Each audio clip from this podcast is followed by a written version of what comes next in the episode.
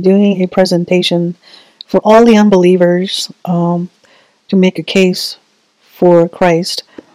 It's a biblical way of showing you that what what God has says in, in the Bible is true, and what's happening around the world uh, as we speak is all been prophesied, all been told, uh, and nothing is uh, new under the sun. So everything that you ever wanted to know as to why things are the way they are, the Bible explains it all. So I'm going to be showing you um, a presentation of what God says, and I can show you examples of what's happening in the world to relate to what God has already said. And hopefully by the end of this presentation, you will see that perhaps I need to look into more about who Jesus is and what the Bible says. And through hearing, uh, you will have faith. So I will start this presentation of what is God really offering us. It says that God loved the world, that he gave his only begotten Son, that whoever believeth in him shall not perish, but have everlasting life. So this is the famous verse, uh, John three sixteen. And that's what our hope is, that in our faith, uh, we not only are protected from the evil things in the world, and he's t- snatching us out of the world and into his kingdom, but then he also grants us an everlasting life. Something that the C E Os of all the major corporations are still seeking to f- figure out how they can live a longer, immortal life by changing genetic information and doing all kinds of experimentation that's even happening on people right now with the vax shots. Uh, so the introduction to the Bible, it makes up about sixty-six books from Genesis to Revelation of Jesus Christ. Uh, it was written uh, roughly from the time of Moses, sixteen hundred years before Christ was born, to approximately around seventy years after Christ's death and resurrection. And different people and prophets chosen by God uh, wrote each of the different parts of the Bible, different chapters, to reveal not only history of what's happened from the time that God created the universe, Adam and Eve, and all the way till the book of Revelation that's still yet to happen. Um, and it, throughout the whole Bible, it shows God's character of what man did and what God did in response, and what he asked of uh, his people to do to uh, become holy because he is holy. So he chosen the Israelites, a group of people that he says, if you worship me, I will be your God and you will be my people. And they accepted that covenant. So that's where the Old Testament comes from, is the history of the Israelites who accepted the covenant with God, that they would follow his ways and they will worship him. And in return, God will provide for them and take care of them. Um, but of, of course, throughout the Bible, they all sinned. They all committed uh, different acts like murder, adultery, sinning against uh, God with other gods. So that is like throughout the whole Bible, it tells the story of even uh, when God was with them, the Israelites were still sinning, and he scattered them throughout the whole world uh, because of their sins. And ultimately, the plan of redemption is through Christ, where uh, with his death on the cross, he took it upon himself with all the sins of the world. And for those who have faith, will escape the wrath of God and be united with God through Jesus Christ as a redemption for all our sins.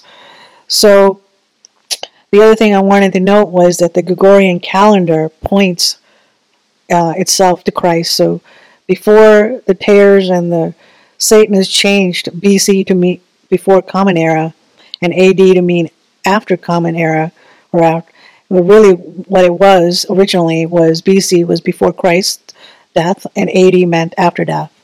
And the Jewish calendar to date is around five thousand seven hundred eighty-three years. And we're coming very close to the end of history and towards um, getting towards the end of the Bible into the book of Revelation than we are in the middle or at the beginning.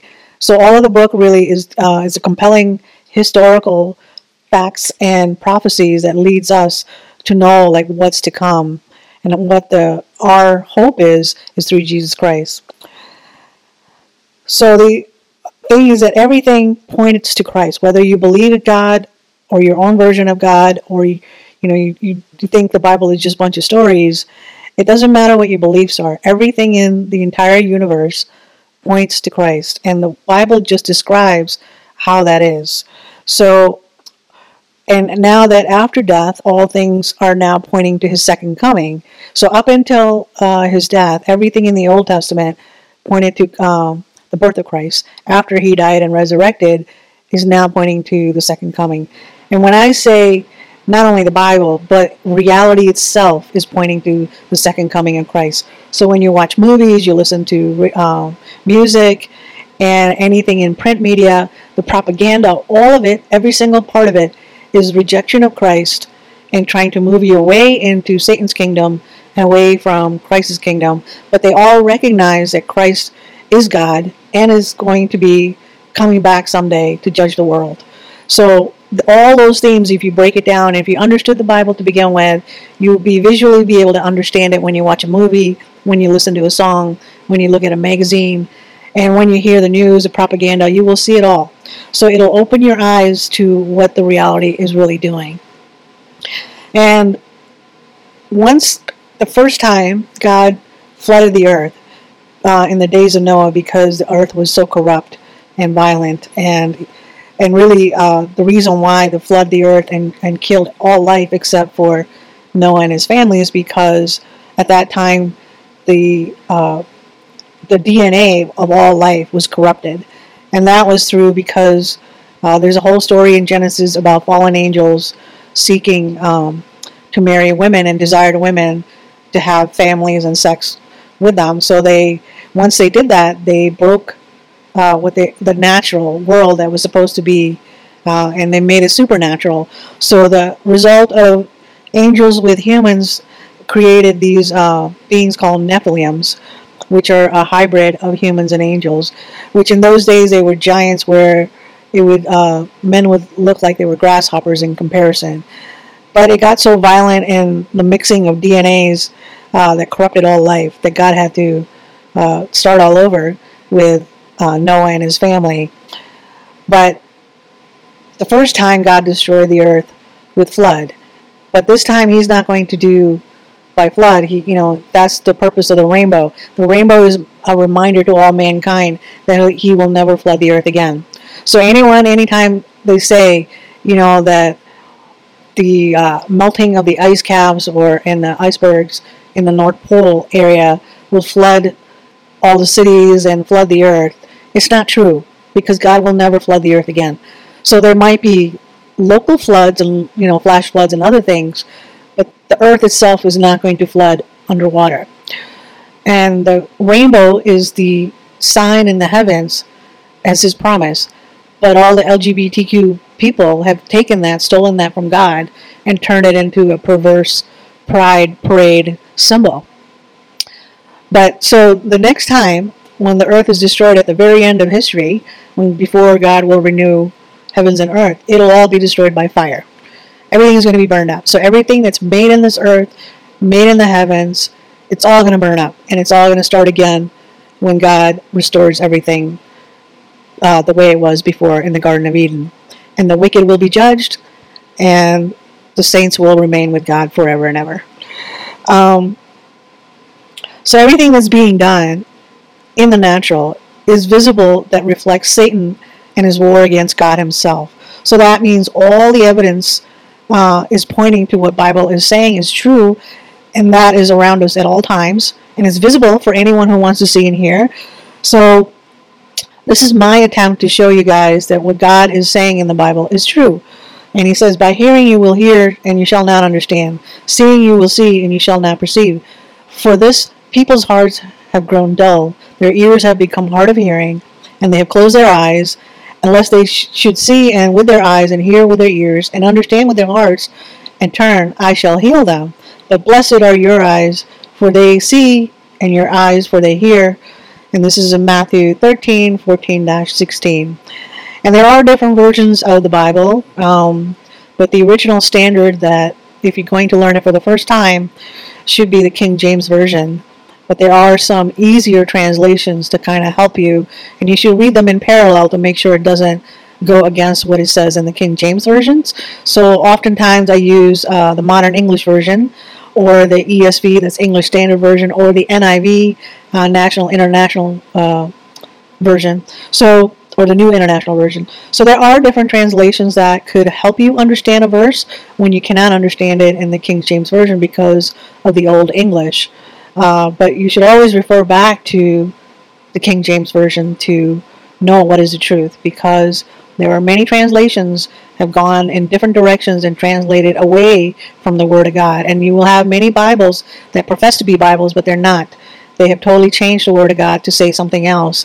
I mean, there's even an L G B T Q version of the Bible where they call Adam and Steve instead of Adam and Eve. So there are perverse Bibles that you have to be careful that you do not go into that and you start out knowing what the standard is, um, because the King James Version was the first established uh, translation in English that went throughout the whole world. And then after that, many other translations came to being. Uh, but I will say that everything that you know about what's been told by education, by your parents, by everyone around you, most of it, if you're following what the world says, is all a lie. The Bible is the only source that will tell you the truth and history that's everything under the sun. So what has been being the same at what will be, and what has been done is the same as what will be done. There's nothing new under the sun. Ecclesiastes one dash nine. So the biggest lie that has been said in all the educational world is that we evolved over billions of years from a single cell, or that we evolved from monkeys. We did not, because Genesis clearly has said that he made everything of his own kind. So that means uh, the animal kind, whatever uh, that he made individually, it was his own kind. Mankind is his own kind. So there is no uh, cross-evolution. There's no... Uh, evolving from a single cell, because God says he made man, he made Adam, and he made uh, Eve from the rib of Adam to be from his own flesh. So, and now we know that we have D N A material inside of us, that's genetic coding and information that makes us who we are. So all the lies that have been told for centuries is that we came from something else and not from God. So again, it's already starting out in the satanic world that God isn't the author of us, but something else is. So once you learn that who created this universe, especially in the book of Genesis is the first book, and it gives you the understanding for the rest of the Bible. And that's why you, if you're going to spend any time understanding anything at all from the Bible, you should read the first book and the last book, and then come back to all the other chapters. And I only say read the last book uh, right after Genesis, so you know what's coming, because we're already in this time. And God says whoever reads the book of Revelation is blessed. So it will help you to kind of understand the beginning and the end, and then kind of follow through uh, in the middle to find out through all the stories what is God really saying, and why is he saying it, and what it is that, how does it apply to us? Because everything that's been written in the Bible does directly apply to us today. Everything is restarting again. So even though the stories were like written two thousand years ago for their history, it's also repeating itself for our history. So that's why it doesn't need to be repeated again. We just have to look to the source and say, oh, okay, this is where we are. This is why it's happening. So one of the things I wanted you guys to understand, that God is not a mythical understanding, but a living God who cares for us and guides us to the truth in faith. So this is not something, that a book that you're just reading to Uh, carry out rituals or some sort of worship of whatever the book tells you to do, or try to be a good person, because you cannot be a good person by reading the text. It's only coming through the faith and understanding of God through the Holy Spirit that's going to transform your satanic self to godly self, because we've been separated from God since ever since Adam and Eve sinned and fallen man. So Jesus Christ is the redemption back to God. So our existence today really doesn't reflect the image of God unless you are in Christ and allow the Holy Spirit to work on you. Your image is more aligned with Satan than it is God if you don't have uh, the Holy Spirit that's living inside of you. Um, and his character is revealed throughout the Bible. Uh, believing in God of the Bible is not a religion. There are no rituals. There's no practices required to worship God. There's no intercessors uh, other than Christ. No objects to worship to get to God. This means no idols, no gurus, no pope, no priests. It's a direct personal relationship with Christ and understanding his word in the Bible. And his word itself is God. And it says, in the beginning was the Word, the Word was with God, and the Word was God. The same was in the beginning with God. All things were made by him, and without him was not anything made that was made. In him was life, and the life was the light of men. And the light shined in darkness, and darkness comprehended not. John one, one through five. So the Bible was written for believers, not the unbelievers, because we can conform to the image, not the world that's ruled by Satan and his uh, minions. So it gives us, like I said earlier, is through the Holy Spirit. It transforms us to who we are and who we will become, to be like Christ and to be like God. And God himself, the Bible itself, the Word, is God. And that got transferred uh, to flesh. And when he, when he was born, God revealed himself in flesh, which is all reflects what the Bible is saying. So by faith cometh hearing, and hearing but the Word of God. Uh, Romans ten. Uh, seventeen K J V. So you need faith and the Holy Spirit to understand the Bible. The person without the Spirit does not accept the things that come from the Spirit of God, but considers them foolishness and cannot understand them because they are discerned only through the Spirit. First Corinthians two fourteen N I V. So what I was saying earlier, that it, it's the Bible is not meant for unbelievers if they don't have faith. Because it's through the Holy Spirit can we start to understand what the Bible is saying. Because it's a very difficult book to understand if you have no desire for God to learn the truth and you're not uh, believing in faith that what God is saying is true. And through the Holy Spirit, it will reveal like uh, passages of what they mean, and he will show you things. And you know, he'll open your eyes, you'll open your ears to start understanding the things that are talked about in the Bible, and you will see them in real life, and you know, as they're happening every single day. The Genesis, the first book, establishes the supre- supremacy of God to create all things in the universe. So every verse has a meaning, and it's transferable throughout time for our understanding. So the first example is like the very first verse, uh, time that establishes time, space, and matter. So in the beginning, to mean time. God created heaven to mean space, and the earth to mean matter. So this is Genesis one one. Uh, so right away, uh, he's already established the physics and the, you know, time, space, and matter for anyone, for a scientist to discover that that's what he's talking about. So in our natural, we may not care as a scientist, but the scientist who reads this said, oh, okay, this is exactly what it's establishing. So for different skills, for different people, they will read into it a little bit different and understand it differently. So if you're an artist, you will understand the beauty of God through the artist lens. And if you're a doctor, you will uh, see the Bible uh, through your skills and knowledge differently than one. So the, every facet of, you know, whatever you're gifted with, you will be able to read into it that's much more than just reading it plainly, because everything that's said in the Bible is not just a plain meaning. Uh, although for the simple it is, and that's fine, but there's also other meanings as you grow into the Word and grow into your faith, and you start to see more things that you weren't able to see when you first started out. The, Bi- the Genesis also establishes his creation.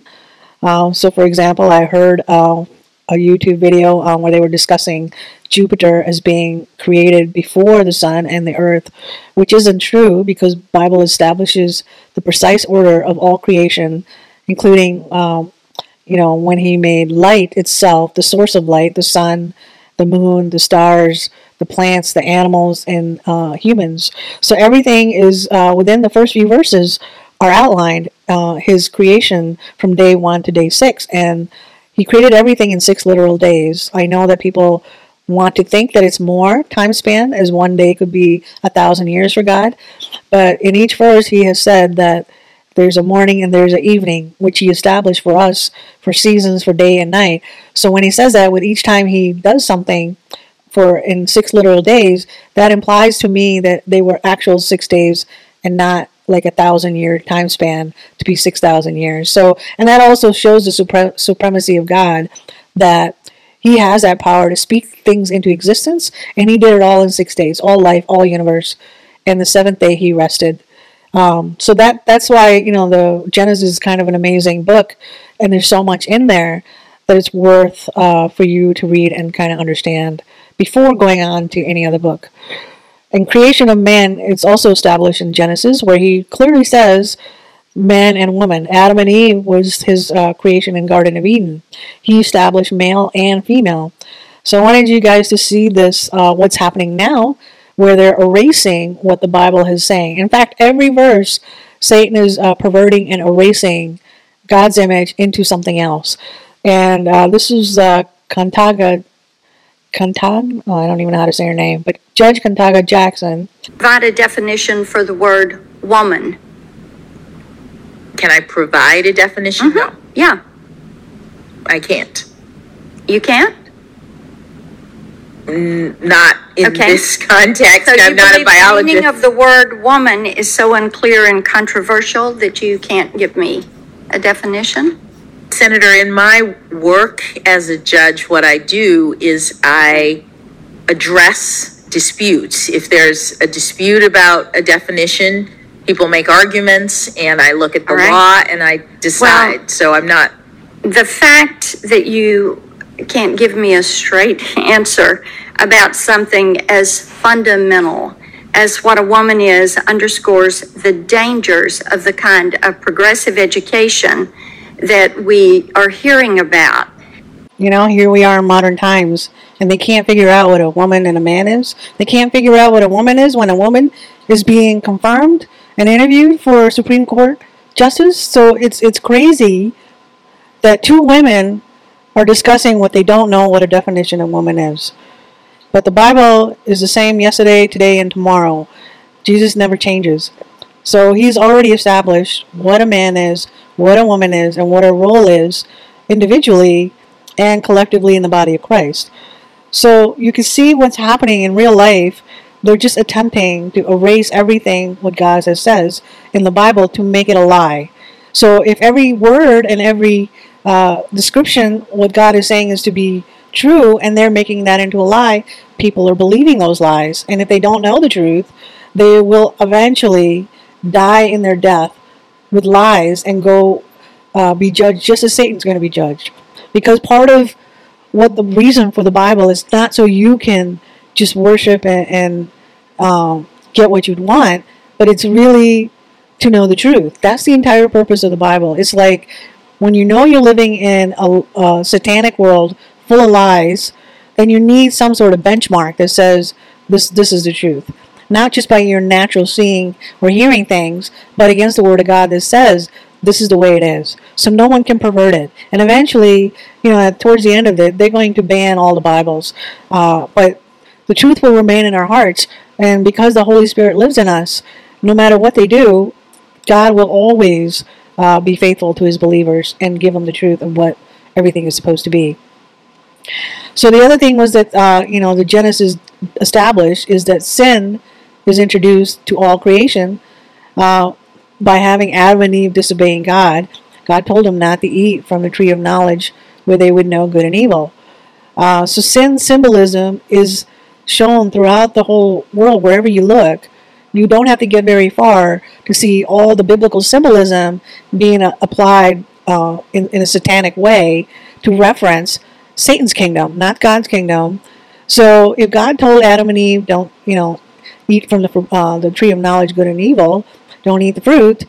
Well, sin dis- uh, Eve disobeyed God, and then Adam, knowing that it was wrong, followed Eve because he knew better, and he was supposed to be the head of Eve, uh, but yet he uh, followed her ways, and again sin. So God then ended up cursing all men, and Adam and kicked out uh, Adam and Eve from the Garden of Eden to start their downfall, pretty much. Uh, they no longer had immortality, because in the Garden of Eden, before they sinned, they had they were immortal. They had everything provided for them in a perfect way. There was no sin and death. There was uh, everything as God designed it to be. But after they sinned, they were out from God's kingdom and into the world, where uh, Satan, you know, told them, "Hey, if you don't eat, if you eat from this fruit, you're not going to die." And yet, Uh, Eve believed Satan that, okay, I'm still alive, but they weren't alive anymore. They were they were actually started to decay. So forever since that, you know, Adam and Eve sin, lifespan became shorter and shorter and shorter. So originally, we, you know, biblical stories talk about them living up to a thousand years, and gradually, each generation time span got shorter and shorter, where God then limited it to one hundred twenty years as the average lifespan. But even today, we're not even living up to the one hundred twenty years. Most people die, you know, around sixty, seventy, eighty years old, and if you're lucky, you may get closer to one hundred. But there are not that many examples of life living beyond and into up to one hundred twenty years old. And all this technology, what the corporations are doing, they're trying to uh, create a way to live longer and become immortal. So this transhumanism agenda is all really about extension of life, what they want, because in reality is every generation, the lifespan is getting shorter and shorter. It's not getting longer. So they want a way to go back, and you know, they created all this wealth, they created this kingdom that they want to just enjoy all their fleshly pleasures and gain the whole world, but they're not going to live long enough to really enjoy what they want and what they have. So they're trying to make sure with all the genetic modifications and technology that they'll figure out a way to live longer, and they will for a short time. The Bible talks about that. Uh, one of the verses, it mentions that men longed to die, but they could not die. And this is towards a very end time scenario. So they probably have will figure out how to do that. And it's not going to turn out good for them. So that's also, I think, it's part of the mark of the beast technology that's going to be coming. That's probably going to offer people uh, Satan's version of eternal life, because God, Jesus granted Uh, those who believe eternal life. So Satan also wants to mimic God and offer his version, his kingdom. Uh, it's all perverted. It's all going to fail. So I, I believe that when the mark of the beast is actually going to happen, that there's uh, ways that one of the things that he's going to offer is longevity of life, to cure all diseases and make this utopia in the world where, you know, like his version of Garden of Eden. Uh, and then, of course, it isn't going to go with his uh, as he planned, because God uh, will destroy all these things in the end. So one of the things that I wanted you guys to notice was that the symbolism is everywhere. Um, so the Apple logo itself represents the fall of man at the Garden of Eden. So that's, and this, uh, especially now with their uh, rainbow-looking apple, is to represent the pride of Satan and his minions to fall in the trap of the L G B T community. So you can see the symbolism everywhere. Um, the, the six six six actually comes from the biblical passage that talks about the mark of the beast. So the name and the number of man is six six six. So they put that symbolism in everywhere. Like Walt Disney, you, you can see the symbols where they kind of, uh, and even the Taco Bell, the new logo, if you trace it, it's also six six six. And the stars, there's many symbolisms that in the occult side of things, and um, more of the, like the Masonic symbols that kind of worship Satan's. So they've used these symbolisms everywhere uh, throughout all the like uh, the logos. Like even Starbucks, you know, has um, the star symbol and other, you know, hidden meanings behind it. The star itself represents the fallen stars, the fallen angels, uh, because the angels sometimes are referred to in the Bible as stars. So. And like the Chrysler symbol and these wing symbol really comes from the wings of Horus, because the old Babylon religion was uh, much of like the occultic symbols from Egyptian um, gods and Egyptian, uh, like the eye of Horus, the wings, and all that really comes from the biblical uh, worship of Baal and other old world religion at the days of when the Tower of Babel was being built. And the Bible talks at great length about all that history. Um, but you can see, like, just about every product, you know, if you look for it, it's all there. There's some hidden um, symbols that's going on. So some of the the things that uh, you can easily see, like the two-pillar reference, that's all Masonic stuff. Like the uh, Twin Towers, they brought that down on purpose. But the Twin Towers rep- represented, like, the two pillars in the Masonic, uh, in the Masonic references and stuff. The six six six reference is always everywhere, the symbolism with their hand gestures, and as you can see in the logo above, that they, you know, they put it much, they put it into everything. Um, even this, the Lucius symbol is six six six, but also Lucius uh, refers to Lucifer uh, and that Satan. The one-eyed symbol is everywhere, which I'll show you. Every, it's not just like Americans or Europeans actors that are doing this. It's all over the world. Every culture is signed on to symbolize that their allegiance to Satan. And the monarch butterfly, triangles, lightning. Lightning refers to Satan, fall from heaven.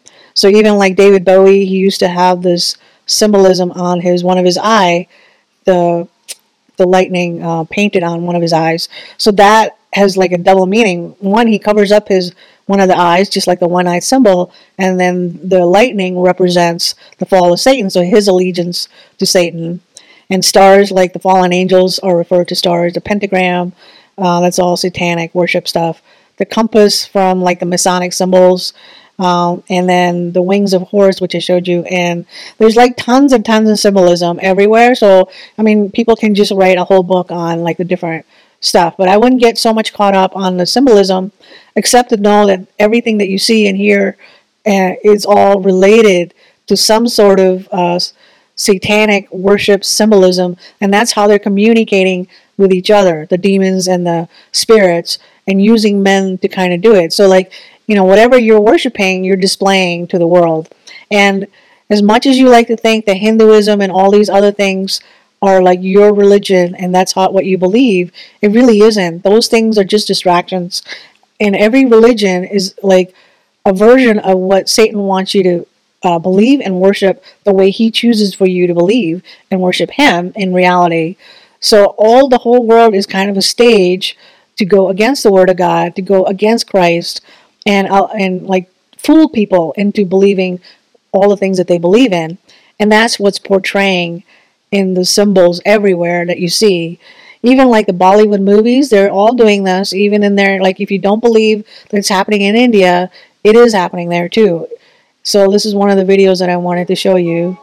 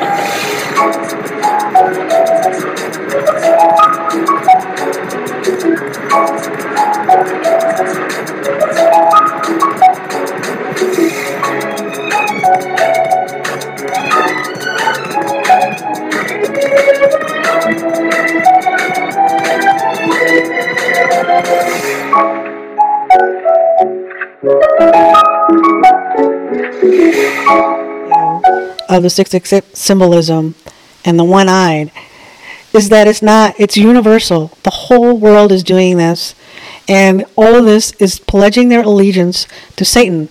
So it doesn't matter what you believe, whether you believe in Buddhism or Hinduism or Catholicism, none of that matters, because there's only one universal truth throughout the whole world that's displaying who their allegiance is, and that's to Satan.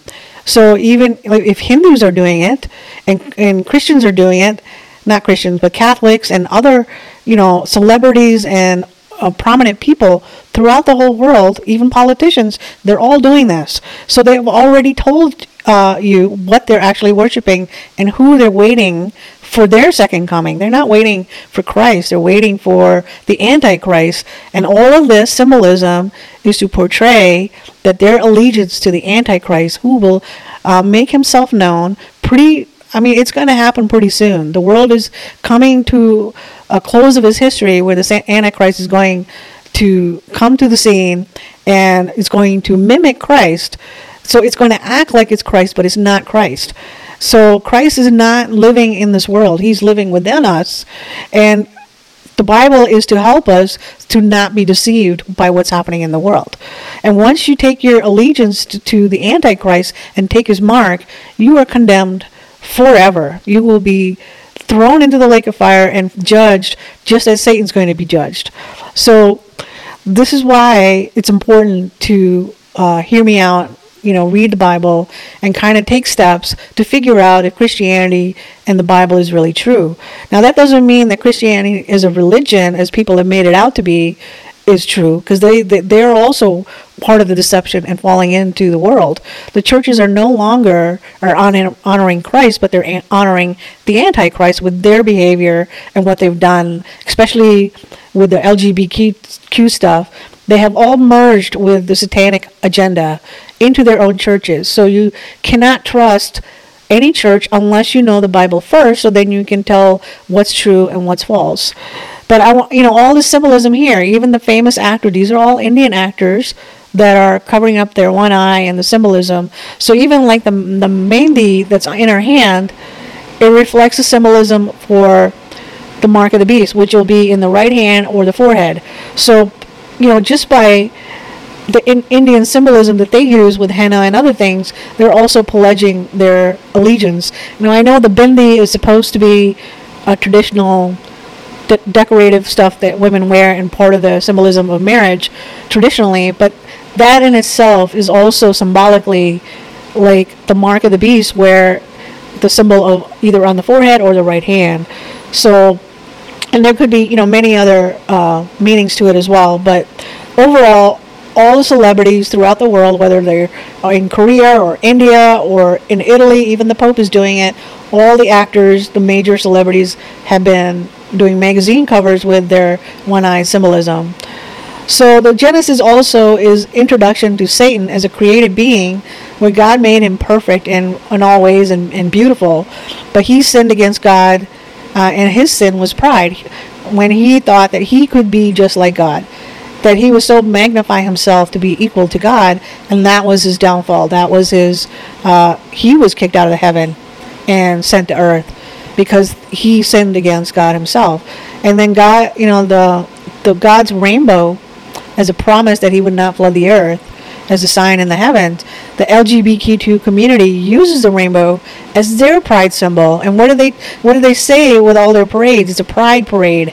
So they've taken something uh, satanic and negative, and what God sees as a sin, pride is sin, and they took it as a symbol to parade around and actually call it the pride. So it's mocking God. It's mocking God for what his truth is, and using his own symbol, his own creation, and like usurping it and taking it as their own to mean something very perverted and evil.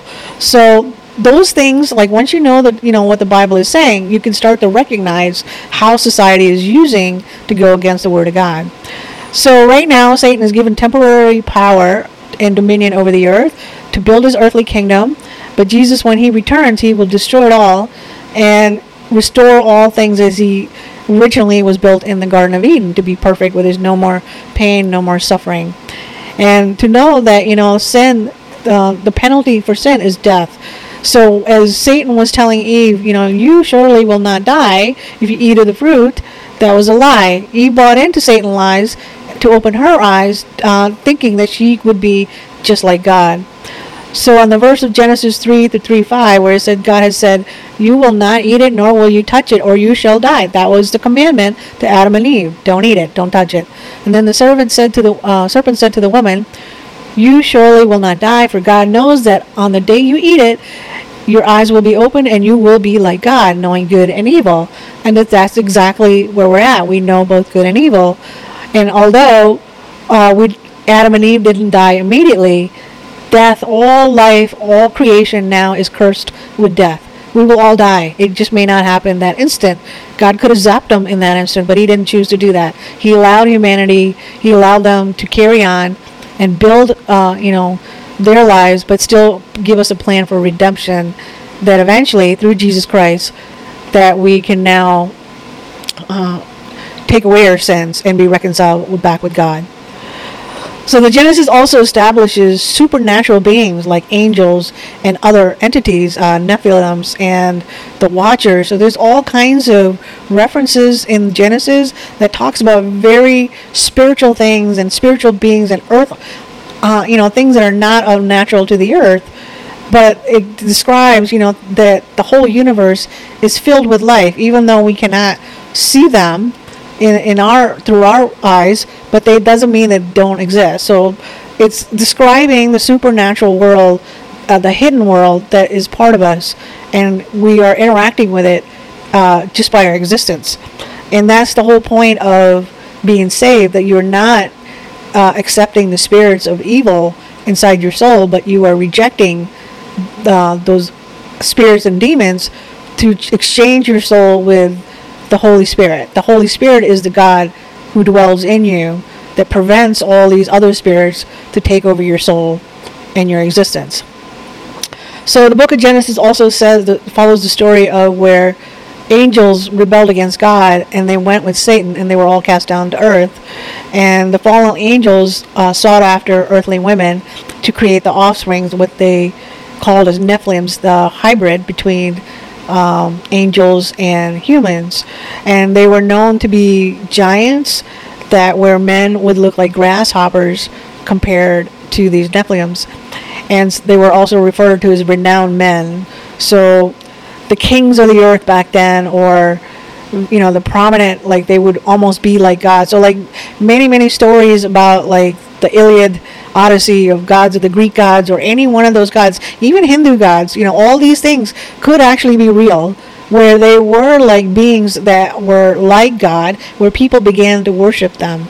So it's very possible that there, you know, like every religion, old religion that had some sort of mythical godlike figure, that they weren't just stories, they were actually real things, but they were fallen angels that uh you know, manifested themselves to make themselves into God, because that's the lie that Satan told Eve, that you shall be like gods. So, and all the fallen angels that were casted to earth, they were already super supernatural beings, and once they had were hybrids with humans, they would appear like as if they were gods to the uncorrupted humans, because they would have this extra knowledge, after extra gifts that, you know, that weren't of human nature but angelic nature. So it's very well possible that every religion, false religion, of all those deities that they uh, spoke about actually existed and did what uh, the stories say they are, and people fell for that to be gods instead of the creator of all things. So, and they started worshiping those angels to provide for them, to worship them, and you know, ask them in prayers of what they wanted, and they all have the power to grant it. They, you know, the demons have, and Satan has all the power in the world to grant you your wishes. And many, you know, fell astray uh, by going after those gods. So the one big story about Genesis is what's kind of relevant today, is in the days of Noah before the flood, the earth was filled with violence and evil. That every thought, every everything they did was pure evil. And the main thing that was happening then was the mixing of D N A to create these hybrids, their own version of genetic modified organisms and humans. That was already happening, so there's nothing new under the sun. Every corruption that's happening today with the D N A genetic engineering already happened in the past, where God had to destroy all life, and that was the whole purpose of the Great Flood, was to destroy all the corruption and restart human age with Noah and through his sons to uh, start new humans with that were uncorrupted. Noah and his family were the only humans on earth at that time that their D N A was not corrupted, and that's why God saved them and told Noah to build the ark, to build, bring in the animals and, you know, his family, and they would be protected during the flood while all life on earth perished. And there are, you know, good Christians out there that talk about creation and the flood in detail. That might help you if you're really into wanting to learn more about that. You can follow those people that do a good job in studies, you know, of those earlier events. But I'm just going to give you the overview, and the rest is wherever it captures you, that's where you should go to learn more about it. Um, so the key thing is whatever was happening in the days of Noah is happening now. we're only going to see more violence, more destruction, and all the powers to be are corrupting all life once again. All the plant life is now being corrupted with genetically modified. There's hardly any original seeds left. Almost everything has now been genetically modified in your grocery store. Um, and only, you know, through gr- if you're able to fi- find organic seeds that you can grow it yourself, will you actually have anything organic. Because even when they label stuff organic, it's not really organic. It just could be parts of it that they made it say organic, but then you have no idea because they don't label it uh, correctly, and they they don't have to label it correctly. So you have no idea what you're eating or what you're buying. But just about everything has been already been corrupted with their D N A changes. And this whole COVID thing has started with the new technology of M R N A technology, which is, I knew from day one, that was only meant to do one thing, was to modify uh, humans and their genetic code to be genetically modified humans. And this will get worse and worse and worse. They're not going to stop, because they will eventually have a whole set of new race of people that's going to be genetically modified and almost non-human. And those who resist and do not want to make any changes to their body uh, genetically will be the outliers, the outcasts, and going to be persecuted. So this is where it's headed, and the Bible talks all about all this stuff. So the more you understand it, the better you can see, you know, the times that we're living in. So before Christ, um, you know, he, before Christ, God was with his people in real time to speak to them, to guide them, to establish them. Uh, all the days of Noah in and after, with Moses, the story of Moses and how he talked to God, and the Israelites who were living with God as they were wandering the desert for forty years. And, you know, he provided for them. He told them what to do. So all these things, you know, up until the birth of Christ, God was actually interacting with them in real time. And still everybody rebelled. You know, to this day, we're all rebelling. We don't want what God to strictly be live by him and, you know, according to his ways. We want our own things. So because of that, you know, we're always disconnected to God because we want to go our own way. And that's Christ has, you know, found a way to redeem us back to him. But I wanted to point out that everything in the Bible, all the characters, the book is not about holy people. It's the book is about flawed people, sinner people, just like you and me, that were, you know, even if they were believed in God and they followed God, they were still sinners. They were, you know, they were murderers. They were liars. They were thieves. They were just about every kind of sin you can imagine that, you know, God talked about in the early Bible. They all committed it in one way or the other, including murder. I mean, right off the bat, Cain and Abel, you know, uh, when he told them, or when they brought their offering to God, God was not happy with Cain's offering, but was happy with Abel's. Uh, Abel was a a sheep herder, and he brought meat offering as a sacrifice to God. And while Cain brought, like, he was a farmer, and he only brought, like, fruits and vegetables. Uh, and then God rejected that offering. That was all foreshadowing of having to uh, sacrifice his son for all of us. Um, so, but that also showed the level of faith um, between the offerings, the people that offered it to God. But God only rejected it. He didn't reject Cain, but Cain got jealous, and he ended up murdering his brother Abel. And for then on, the Cain line, there's a whole story after that too, where even though he murdered uh, his brother, and the blood cried out from the ground. So, like, that shows that the spirit didn't die. Just because he murdered his brother, th- the blood from the ground was still crying out to God. The spirit was still there. So the God didn't condemn Cain, or, you know, like, put him out of his, his existence for murder, but yet he uh, still allowed him to live, and even marked him, the mark of Cain, so that nobody else would harm him uh, as they saw the mark. So he always has stories throughout the Bible that shows his love for all of us and how he protects us, even when we're sinners, even when we do the worst that we can do. God still loves us. He still takes care of us. And he has shown this time and time and time again. And I bet you in your own life, if you saw it and if you open your eyes, you already will see that God has protected you from beginning to end, and is still doing it despite your sins, despite your rejection of him. He's still protecting you, and he's still allowing you your existence. So that's part of, you know, what the, as you read all these stories, you have to keep that in mind, that the book is not about holy people doing holy things, but it's about sinners doing sinful things, and God is always protecting and redeeming them from their sinful acts, from Adam and Eve all the way till the end, including us. And Jesus was the one that took all our sins and became the slain lamb um, to take away all our sins and redeem him back to himself. So the only person who's not a sinner is God. Jesus is the only one who's perfect in all ways, and he did not commit one sin. Um, and he's the only one that's talked about in the book of Revelation that's worthy to open the seven seals.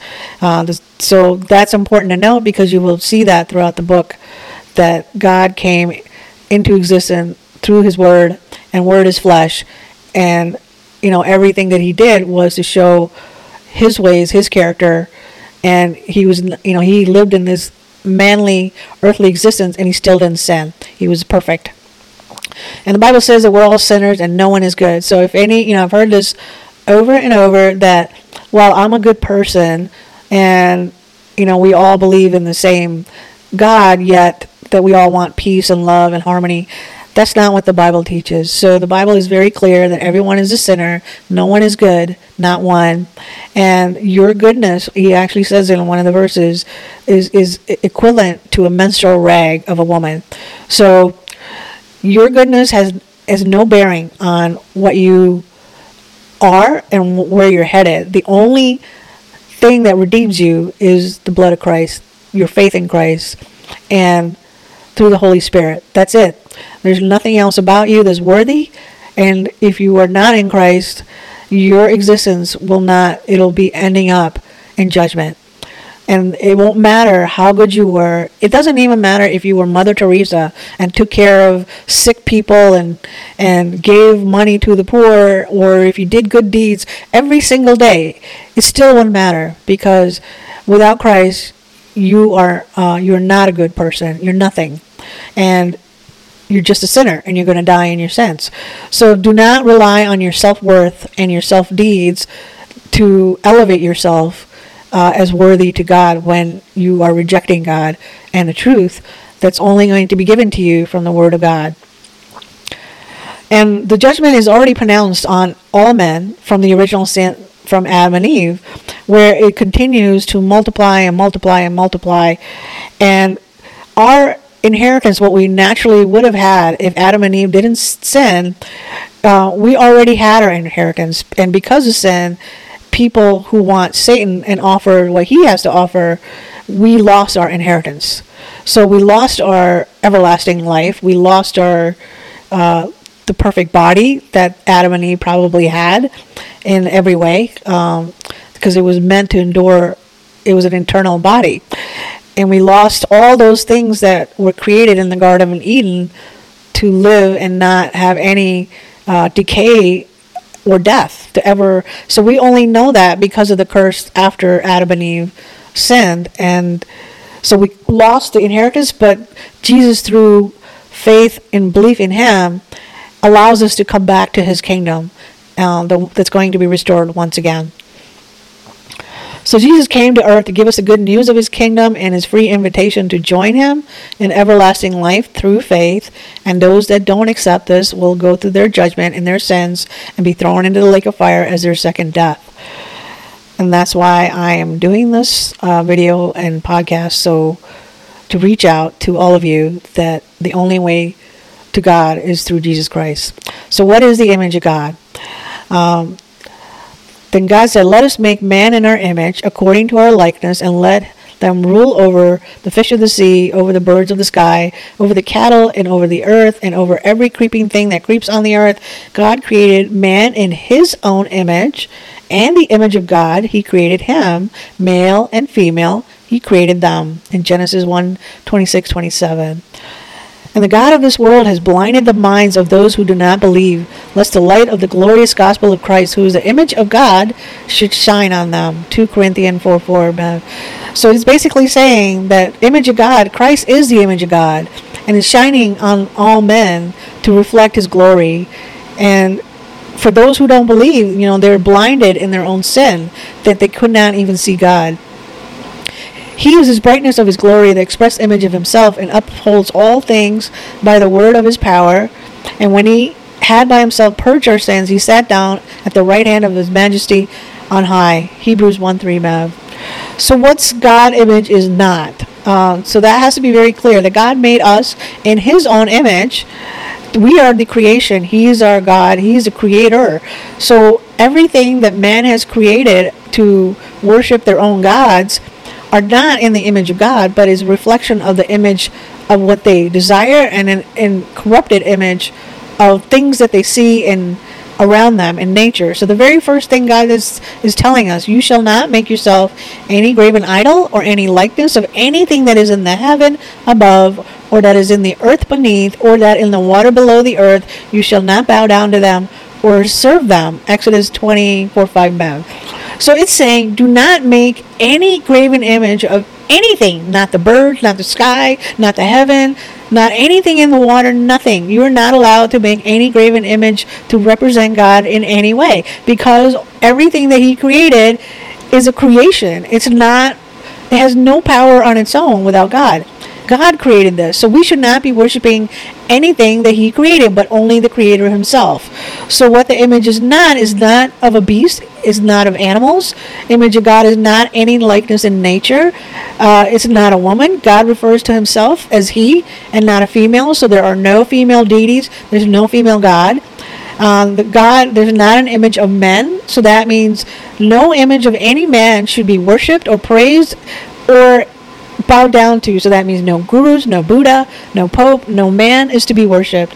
We're all made in the image of God, not the other way around. So you can never have men, an image of man as man is created to be God.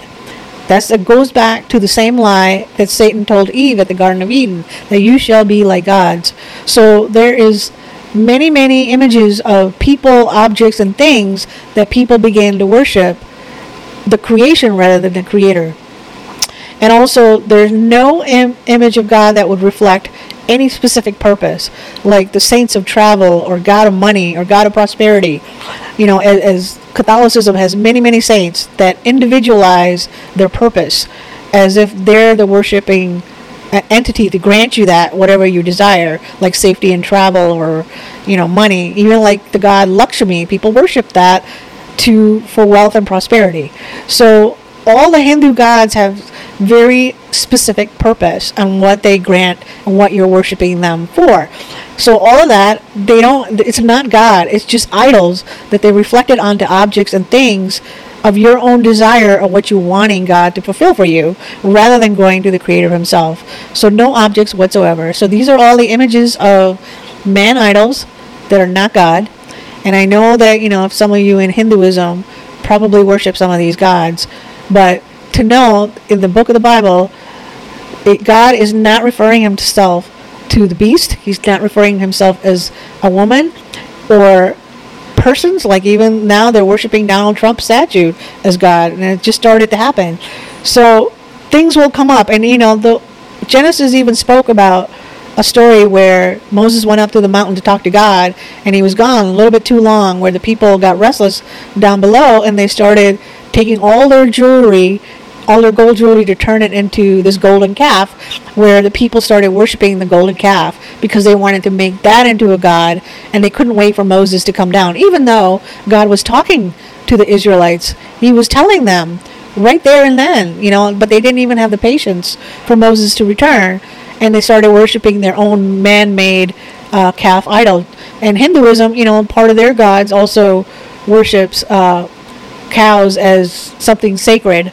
Uh, but they're just beasts. And God is very specific.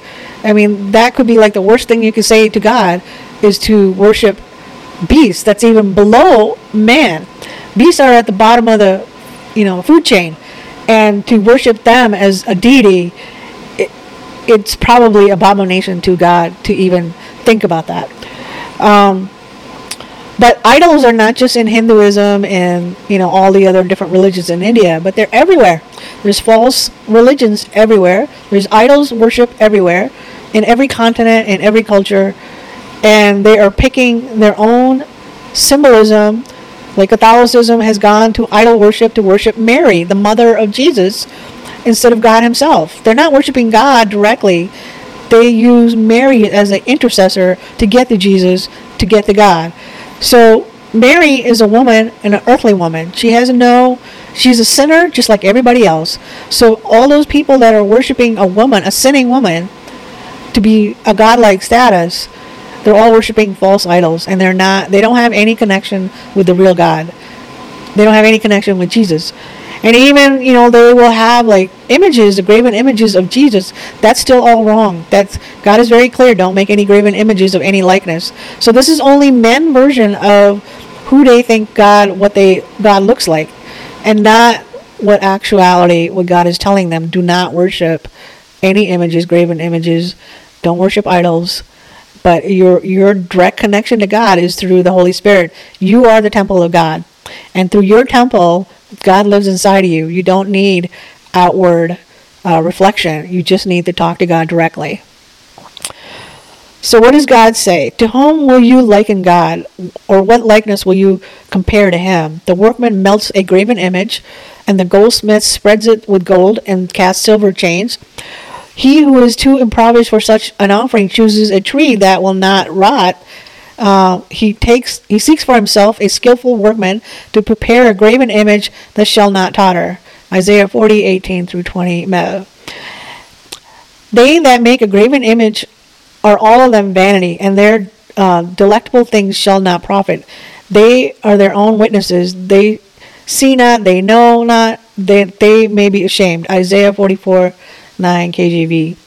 Shall a man make gods unto himself? And they are no gods. Jeremiah sixteen, twenty to twenty-two K J V.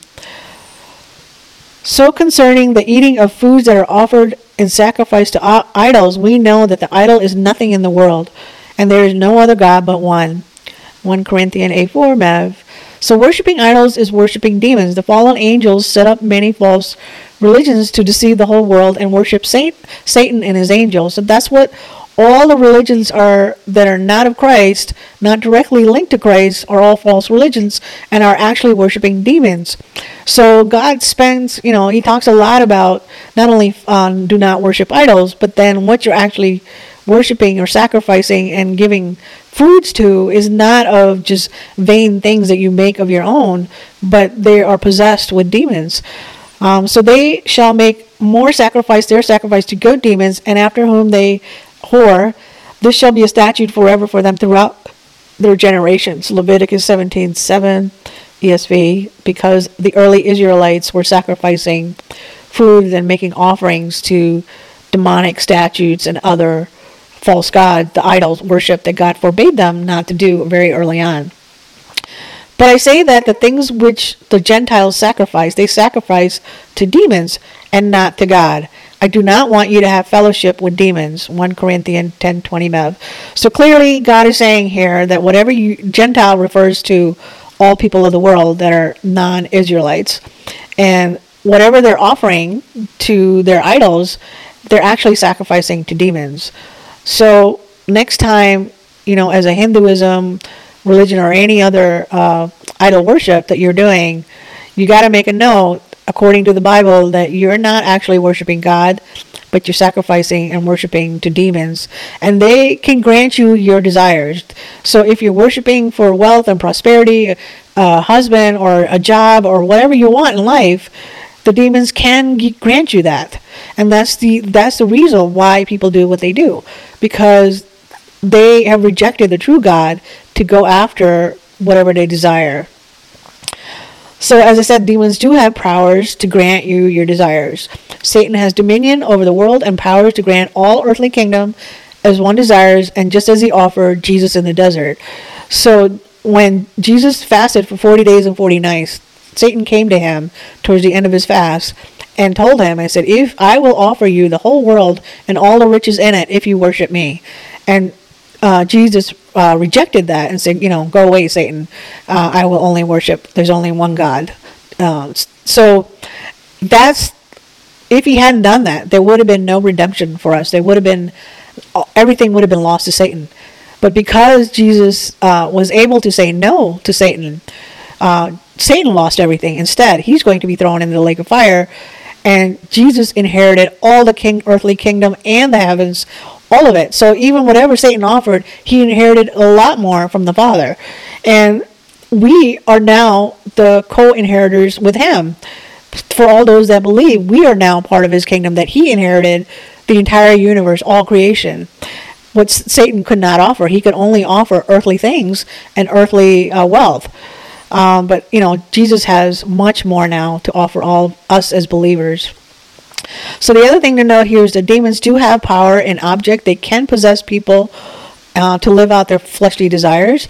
Demons are believed to be spirits of dead Nephilims, hybrids of angel and humans, that still carry out their fleshly desires in spirits, but they can't, because they don't have a body anymore, they possess people to feel what they could have feel or want to feel, and, you know, they like to eat, uh, to have sex, and to gain the notoriety and, and the, what life has to offer. They can inhabit people to live out their fantasies. And Jesus casted out many demons throughout uh, his time. All the, you know, the miracles that he did, along with them, he also casted out demons, including the legion of demons that resided just in one person. And legion would refer to like over two thousand demons. And he casted the legion of demons out onto a herd of pigs, over two thousand, that went mad and crazy and uh, ended up jumping off a cliff to die. So the demonic force is very powerful and very strong, but Jesus and as believers defeated that. Demons have no power over the believers, and we are to have the power to cast them out, and, you know, make uh, all the powers to make sure that, you know, anyone who's has any demonic influence, we can actually protect them against uh, and deliver them from demons, along with casting them out in people. So that that is the gift that God gave us as believers, and we don't have anything to fear over this demonic kingdom. So Jesus is more than demons. He can give you his inheritance in his kingdom, and nothing that would compare on earth on what he's promised to us. He promises a new body that is everlasting, and all our broken body right now that's decaying and dying, it's not going, it's going to be a brand new body uh, that's going to be perfect in every way. And he's promised a place to live. You know, one of the things he mentions, I, I am going to create a place for you um, in his kingdom. And he mentioned mansions. So it's going to be something spectacular and beautiful, and everyone is going to have the place to live that isn't going to be taken away from them or break down or something you have to pay for to keep. So, and there's no sin in his kingdom, and all the heaven and the earth will be restored. And the best gift of all that he gave us was eternal life with him. So we will carry on and live forever. I mean, we don't have that concept of time now because we don't really understand it. But with all these things in restoration, we are never going to die again. Our existence would only grow and grow and grow. And we can live uh, in eternity to know God and experience things that he has in store for us. So there's only one God. Um, that Jesus said unto him, "Get thee hence, Satan, for it is written, Thou shalt worship Lord thy God, and him only shalt you serve." Matthew four ten K J V. For there is one God, there is one mediator between God and men, and the man Jesus Christ. First Timothy two five E S V. As we know that Son of God has come, and has given us understanding, so there that we may know him who is true, and we are in him who is true, in his Son Jesus Christ. He is a true God and eternal life. First John five twenty E S V. I am the Lord, and there is no other besides me. There is no God. I equip you, though you do not know me. Isaiah forty-five five E S V.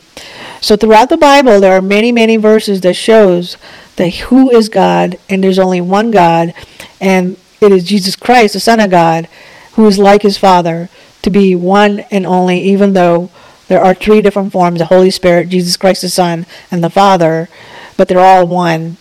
And through him is God himself is eternal life. He is the living God. Jesus is the only way. And I'm, you know, I've heard this where people say in other religions that we all worship in our, you know, many different ways, and but we all worship the same God. No, you're not worshiping the same God in all the different ways. God doesn't want an expansion of infinite number of ways for people to come up to worship him or know him. He's only provided one way, and that is through Jesus. So anytime you hear stuff like there's, you know, God has given us, as Oprah, there was a famous little clip of uh, video of Oprah saying, well, God, you know, we all come in to worship God in many different ways, and but we're all worshiping the same thing. No, we're not all worshiping the same thing. It's clear by now that I hope that I explained to you that, you know, what you're actually worshiping is other false religions of demons and uh, fallen angels. You're not worshiping God. God does not create any one of those images that people have chosen to worship. None of those idols and none of those philosophy. He has not created that. He's only given you one way and only one way, and that is through Jesus Christ. And see that Jesus said to him, I am the way, the truth, and life. No one comes to the Father except through me. John fourteen six. Enter the narrow gate, for the wide is the gate, and broad is the way that leads to destruction, and there are many who are going through it. And because small is the gate and narrow is the way which leads to life, there are few who find it. Matthew seven thirteen fourteen. So this is the key thing to know here, that if you follow the world, you're on a path that is wide, and it's going to lead to destruction. Only there's very single narrow way to get to God. He did not ordain the whole world to do whatever they want, worship however they want to, and somehow all be equal to his image and his ways and who he is, when clearly he's telling you, no, there's only one thing that you need to know about me, okay? There's only one way to get there. And if you know the Word of God, you know me. And if you know Jesus, you know me. And if you don't know him, you don't know nothing. You know not his ways. And you can follow that trap to destruction into the pit, and it'll all end up in the lake of fire that it's going to be judged and your second death. And you can, you can follow Satan. You have free will to do that. You can follow all his ways, but you will not get to God, and you will not inherit the kingdom. And you will trade away your soul and your life for worthless things when all you need is to say yes to God, yes to Jesus. I want to be part of your kingdom. And, you know, I'm willing to sacrifice my life for you just as Jesus sacrificed his life for us. You should be able to want to trade away everything you own, everything that you could ever get in this life. It's all worthless. And I do understand that, you know, striving for things and your goals and, and prosperity is a thing that naturally we all want to do. And God is not saying no to wealth and prosperity, but he is saying no to the ways of this world and, and satanic kingdom that you pledge your allegiance to. If you do that, you will get exactly what you deserve. And so you can worship God in, in a thousand different ways, but then that's all what you're worshiping are things that you created as as human beings have created by uh, fashioning it into the God that they want God to be, and not the real thing. So only by faith you will be saved. For by grace you have been saved through faith, and this is not of your own doing. It's a gift of God, not the result of your own works, and not by one man boast. For we are his workmanships, created in Jesus Christ, for good works, for which God prepared beforehand, and that we may walk in them. Ephesians two eight ten E S V. If you confess your mouth that Jesus is Lord and believe in your heart that God raised him from the dead, you will be saved. For with the heart one believes and is justified. With the mouth one confesses and is saved. Romans ten nine through ten E S V. Believe in Lord Jesus and you will be saved, and you and your household. Acts sixteen thirty-one E S V. So the good news of the gospel is that all you need is faith. There are no special rituals. There's nothing that you can do about yourself and your good works. It's all about faith. If you believe or you don't, and if you believe, you the Holy Spirit will naturally will start to transform you into the image of God. And I actually wrote my first book called Journey with God. Is uh, in that theme that that God takes us where we're at, and tra- he's like a potter of, you know, clay, and transforms uh, the believers in his own Im- image over time. So wherever you're at, you're like the workmanship that God is you- creating to eventually be like Christ. Uh, so however, you know, if, if you are a sinner today, you could still repent and come to God. And if you already believe, You're, you're like a work in progress, and you will stay in work in progress until you finally get closer and closer to his image. And when all for good works, when his work is done, you shall be like him. So in a way, Satan was correct that, you know, once you shall be like God's, but not in his way that he intended to be. So it's only through Christ that once he molds us and shapes us, do we become like him to inherit the kingdom with him, to be like God, because that's the good work that he's created in us. So have faith and be baptized and that would that would be the way for you to connect directly with Christ. So truly, truly, I say to you, unless one is born of water and the Spirit, he cannot enter the kingdom of God. John three five E S V. And now why do you wait? Rise and be baptized. Wash away your sins, calling on his names. Acts twenty-two sixteen E S V. Repent and be baptized, every one of you, in the name of Jesus Christ, for the forgive- forgiveness of your sins, and you will receive the gift of Holy Spirit. For the promise is for you and your children and all who are far off, and everyone the Lord our God calls to himself. Acts two thirty-eight thirty-nine E S V. So God is calling all of us. God is calling you to join his kingdom. He's calling you to receive his gift and uh, to be baptized and have faith and to be uh, given the gift of Holy Spirit, who is God, who lives inside of you. That's the gift. And all you got to do is call upon his name, and he'll be there. So I appreciate you watching this video and listening to me about Christ and his word. And if you want to know more about Christ, I would urge you to read the Bible, because only the Bible can tell you uh, who God is and what your purpose is and how to redeem yourself through Christ and what you're going to actually receive. It doesn't mean that we're not going to go through trials and tribulations. In fact, we're going to go through more trials and tribulations than non-believers, because non-believers are already confirming to Satan in his image. Satan is not worried about uh, coming after the non-believers. They already belong to him. But Jesus Christ is snatching people away from satanic kingdom and onto himself. So where we become the target by Satan and all the demon hordes to come after believers in their everyday lives to be persecuted. And you can be persecuted in all kinds of ways in your life. I mean, I have been persecuted since the, even before I was born. Satan was trying to kill me in my mom's womb, you know, like it, where she could have had the abortion. And somehow I survived. Uh, but then even then, you know, my life was in danger for the first five, ten years, like in medical, physical danger, where I had to overcome all that because Satan was after me with everything that he could take. He was trying to take away. And he actually has taken a lot away from me. Um, He's taken away a career. He's taken away a husband. He's taken away kids. He's taken away, uh, you know, anything that he can take from me uh, that, that, you know, you can enjoy life with. He's done a lot to take away from my life. But God, you know, by his grace, has always been with me. And he's protected me, took care of me, despite what all the people have done. And without, you know, despite what Satan has done, God is still Uh, kept me alive. And I think now I can look back and say, you know, he had a purpose for me, and one of those purposes is to spread his message to anyone who's willing to listen.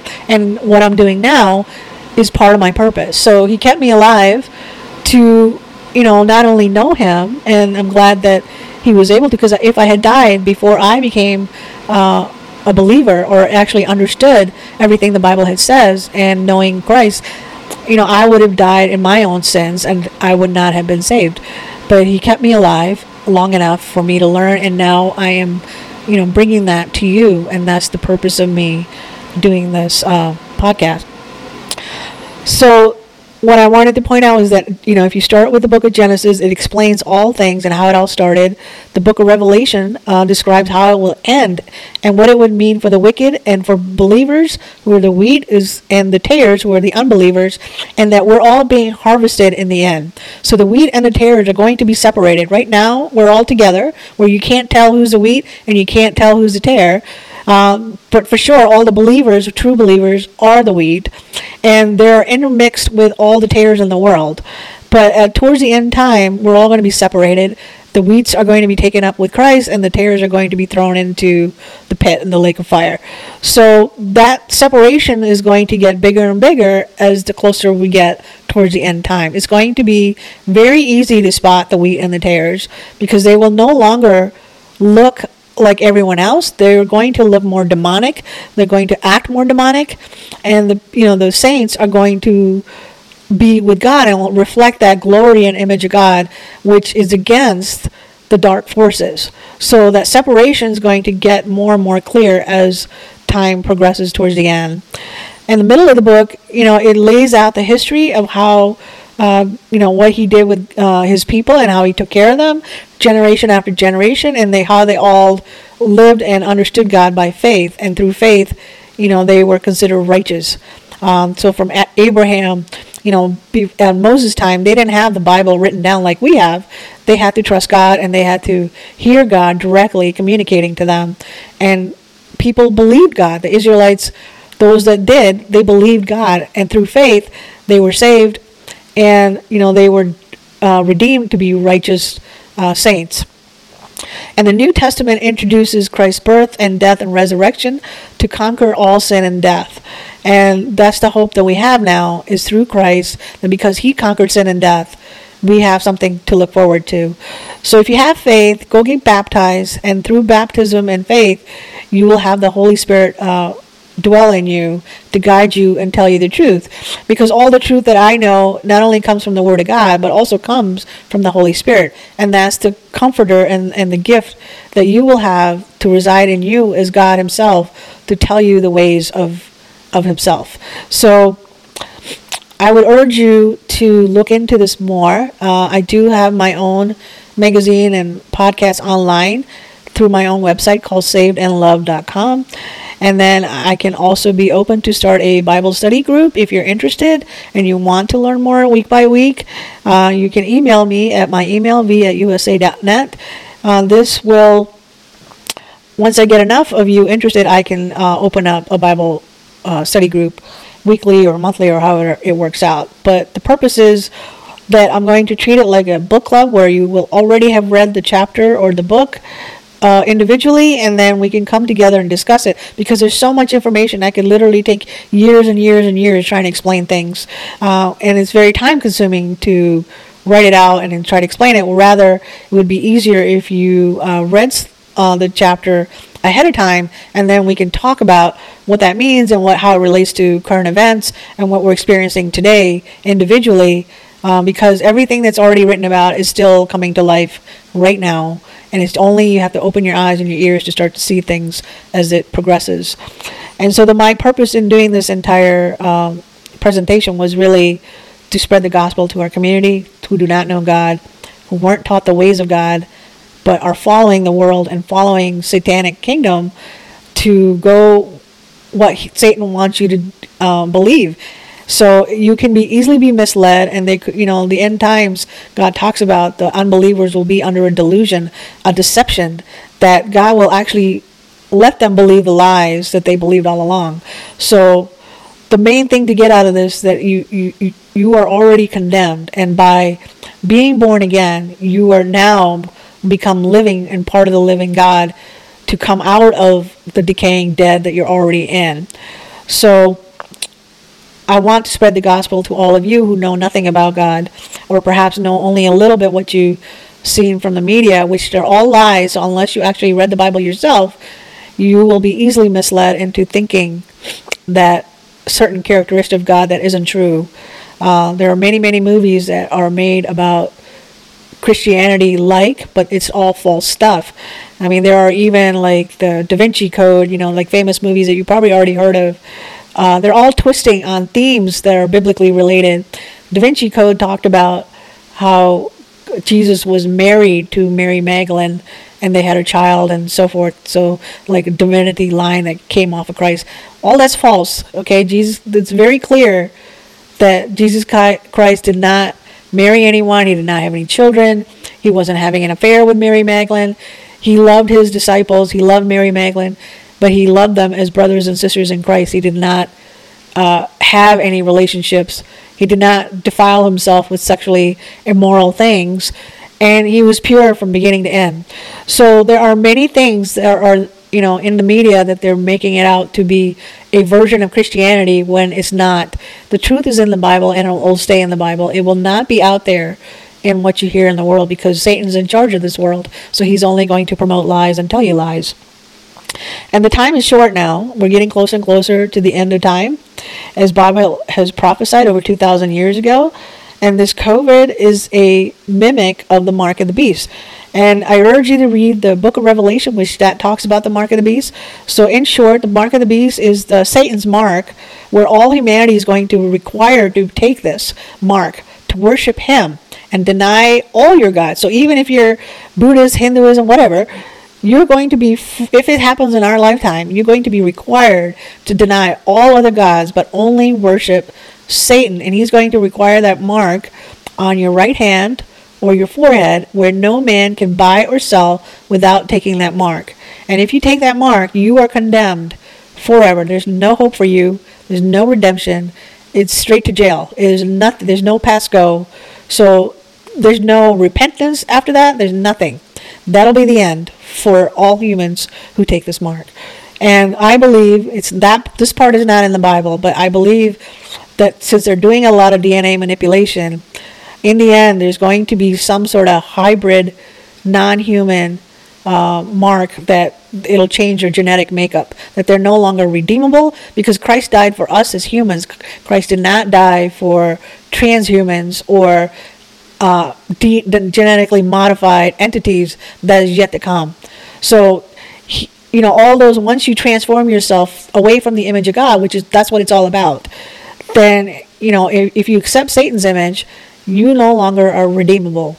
You no longer will be human, and you will eventually, you know, the book of Revelation talks about the judgment that's coming to all the wicked people and those who took the mark that are remaining after the Great Tribulation. So all the seven bowls, the, the judgment, the seven trumpets of judgments, and, you know, um, and the seven vials, all are geared towards the judgments that the remaining people will experience, where they're going to see the wrath of God being poured on them. And the whole book of Revelation talks about that in great length. So you will be blessed if you were to at least read that. And, you know, I urge you to read the beginning and the end and then go back in the middle to fill in the blanks. Um, but there's a lot of stuff, a lot of information in the Bible that even if you're an unbeliever, it will still benefit you to know so you can see whatever's happening in the world now. It all relates to what's talked about in the Bible. And there's no other book anywhere that does that. There's no, even whatever, you know, Ramayan or other things that people study of God, you know, whatever ways that they've been taught, none of that is, will even come close to what the Bible is prophesying from beginning to the end. Like one of the examples is it talks about uh, Damascus, the city of Damascus, to become a ruinous heap. And guess what? Only recently has that started to be becoming fulfilled. Damascus will become a ruinous heap. So there are so many other prophecies that, you know, once you really study this, it'll just amaze you and what to look forward to and start to understand, you know, what's to come. So, um, so I'm hoping, you know, in time that if this was helpful for you guys to understand and learn, that you guys will join me in our community and spread the gospel and the good news to everyone who's willing to listen. And, you know, we're like the first generation here, and I would want Uh, the gospel to spread to all our community. And it's fine for those who do not want this. It, it's your free will to want to know more or reject it. Everyone's going to be given the same choice and the same free will to choose Jesus Christ or reject him. That's it. And but I'm only speaking to those that perhaps are open to learning about him. And, you know, if you do start to have faith that perhaps this is true, then, you know, you will be the one that are going to be now my brothers or sisters in Christ. You will be part of the body of Christ. So I'm hoping to reach out to all of you that are interested in learning more, and then possibly uh, you guys can email me to see if you want to come together on a regular basis to talk about the Bible and other things that you're interested in. Thanks for watching.